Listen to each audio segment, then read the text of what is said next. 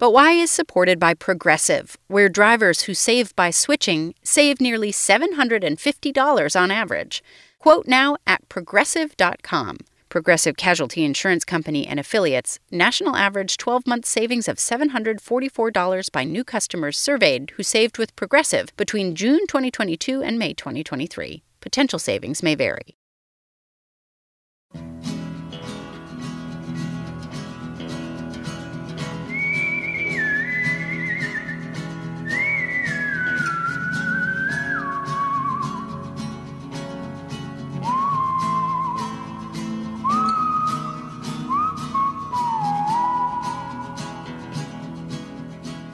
This is But Why, a podcast for curious kids from Vermont Public Radio. I'm Jane Lindholm. Each episode, we tackle a question from a curious kid and we help find an interesting person to offer an answer. And you can send us your question by having an adult record it on a smartphone and then send the file to questions at butwhykids.org. This podcast has only been around for a couple of months, and we've already gotten questions from at least 20 states and from kids who live in Switzerland, Mozambique, Australia, Israel, and India. All of your questions are awesome. We wish we could get to them all. But in this episode, we're going to tackle a question from seven year old Sawyer in Hinesburg, Vermont. How does an engine work? Thanks for the question, Sawyer. We know a good person to offer an answer. Pretty complicated to explain it without actually showing, but I can do my best, and I hope that will be sufficient. My name is Ashley Belrose. Ashley teaches at a local technical center here in Vermont where our podcast is based. One of the things she teaches high school students is how to use a chainsaw. It's part of a forestry management course, and Ashley says if you're going to learn how to use a chainsaw, it's pretty useful to know how to troubleshoot a chainsaw if it's if it's giving you some problems. So we enlisted her help in describing how an engine works. An engine is basically a series of controlled explosions. I know that sounds really scary, but they're controlled. That's the good part. So, if you were to imagine yourself on a seesaw, I would expect that most people have been on a seesaw or they know how it worked. If you're sitting on one end, you're going up and down, and the force that's driving you going both up and down are your legs. So your legs are the force driving you up and down.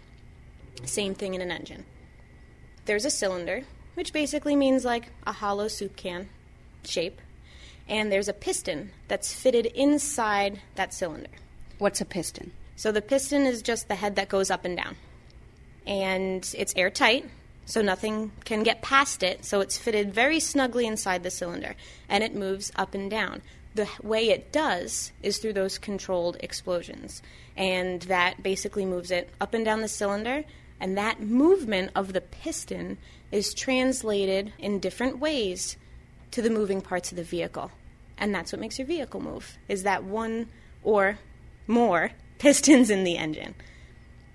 So your vehicle has an engine, you know, if you're if you're riding around in a car, mm-hmm. that has an engine, a pretty powerful one. Right. What else has an engine in it? Well, if you think about anything that goes vroom, the one that I use most often is a chainsaw, which is easy to explain because it only has one piston. How many pistons are in a regular car?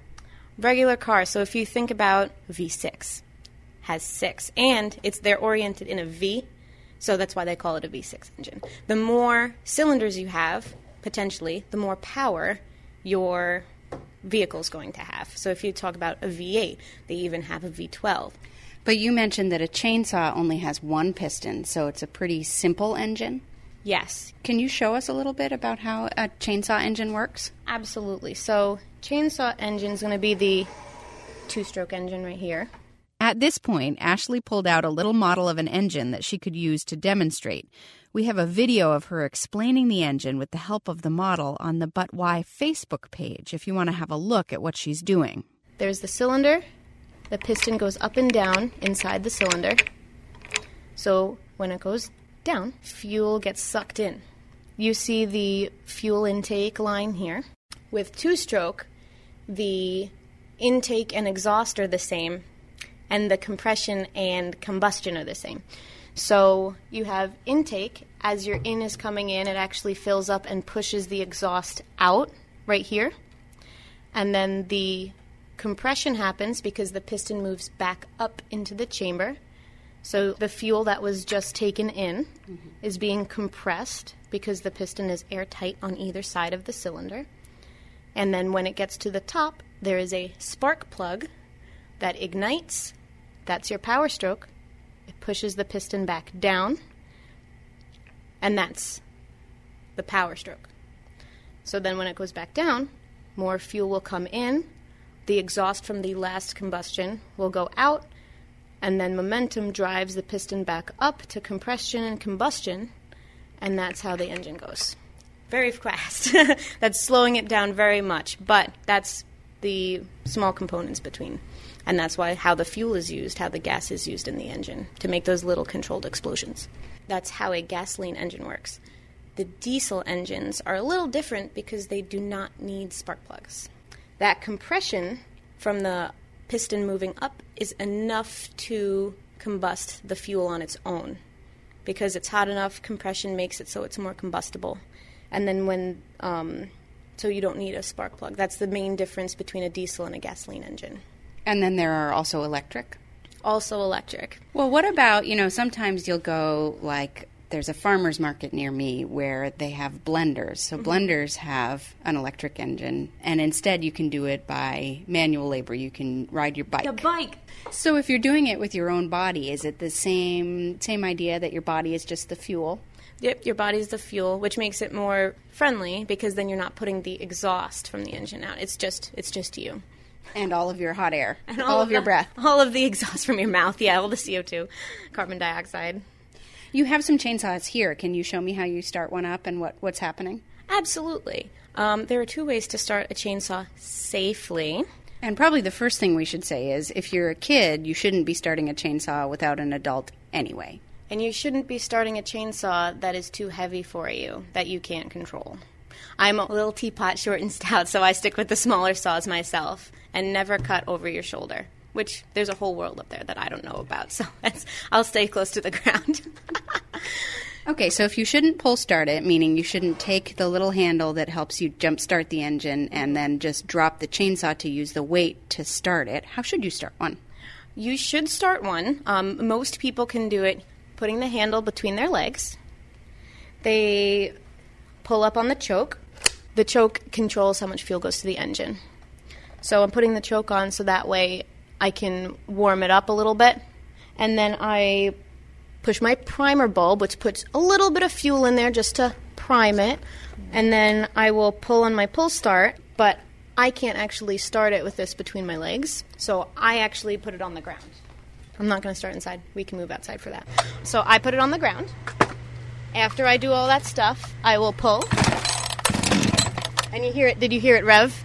So that I know that it's going to start. So I'll push down my choke with a little click, and I will prime it three more times.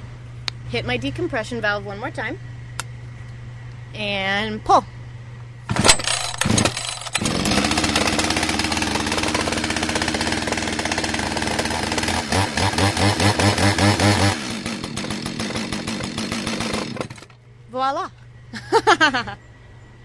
Let me say it again. Never try to start a chainsaw or any engine without an adult. And you'll have to wear plenty of safety equipment like a helmet, safety glasses, even protective coverings for your pants if you're going to use a chainsaw. And be prepared for the adults to say you're not old enough. They might be right. Chainsaws are dangerous equipment. Ashley teaches high school students, so you might have to wait a few years. Coming up, more on how engines work.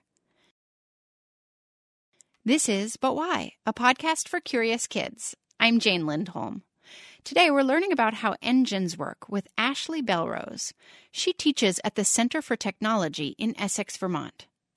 But Ashley's not just a chainsaw instructor. She has actually won a chainsaw competition. She's a young woman, and you might have heard her describe herself as a little teapot. She's pretty short. Unfortunately, she faces some discrimination from students and others who think a woman or a girl can't really be good with a chainsaw. Ashley says winning the competition her students were also participating in made a pretty big impression on some of the boys she was teaching. I'm sure my first class will tell you that they listened to me very well all year, but the first month and a half was a little rough for me. Um, and by a little, I mean a lot. And I was in a new role, um, but they were sassy, and a lot of them didn't um, listen the first time I'd ask, I'll put it that way it was a little rough, especially with I think me coming in with like my bright pink Carhartt. Because although I know how to do all this stuff, and I'm confident that I know how to do all this stuff, but they haven't seen me do it. I had to prove myself in a way. Winning the competition did that. The best part was like having all them like literally pat me on the back and give me a high five, and them being proud of me, and also so blown away that I believe they were blown away that I was able to get first place. And after that, they listened to me much, much better much better. Since Ashley has some experience with people underestimating her or thinking she shouldn't be working with chainsaws, she has some advice for kids out there who are facing resistance do whatever you want to do and don't let anybody tell you not to. Um, I can imagine girls or even little boys saying, like their parents or someone, a role model in their life, being worried about their welfare and saying, um, or your safety, and saying, you know, it's really dangerous, or you know, your hands will get really dirty, and you'll be, it's really hard on your body to do a job like that. But people have to do these jobs, and if it's what you want to do and something that you're interested in, even if you don't think you're necessarily good at it, or if you think it's really hard. Um, looking at it, if you look at it and say, "Oh, that seems really hard," just challenge yourself and do it. I live by a personal mantra by I only do things that I don't think I can do, just to prove to myself that I can do them. I've gotten a master's degree in science. I've gotten my commercial driver's license, so I actually drive the bus for my program. I've gotten my motorcycle license. I bought my first motorcycle. I've done a lot of things, and I only have done those things because I didn't think I could, and I wanted to prove to myself that I could. I've had people kind of like make fun of me. And I think that kind of comes from me being so blonde and so petite and so girly on the outside, but I can still do all this stuff just fine, and I can do it just as well as the next person. And if you compete with me in Game of Logging competition or training, I will beat you. and I'm pretty confident about that. Ashley Belrose is an instructor at the Center for Technology in Essex, Vermont. Thanks again for the question, Sawyer. But Why is produced by Melody Bodette and by me, Jane Lindholm, for Vermont Public Radio. Our theme music is by Luke Reynolds. Be sure to check us out on Facebook, where we post pictures of our curious kids and videos like the one of Ashley explaining how an engine works. And don't forget to send us your questions. Get an adult in your life to record you asking your question on a smartphone. Tell us your first name and how old you are and where you live and then send the audio file with your question to questions at butwhykids.org. We love feedback. If you like the show or if you think there are ways we could make it better, let us know. And we'd love it if you'd give us a review or a rating on iTunes. We'll see you in two weeks. Until then, stay curious. From PRX.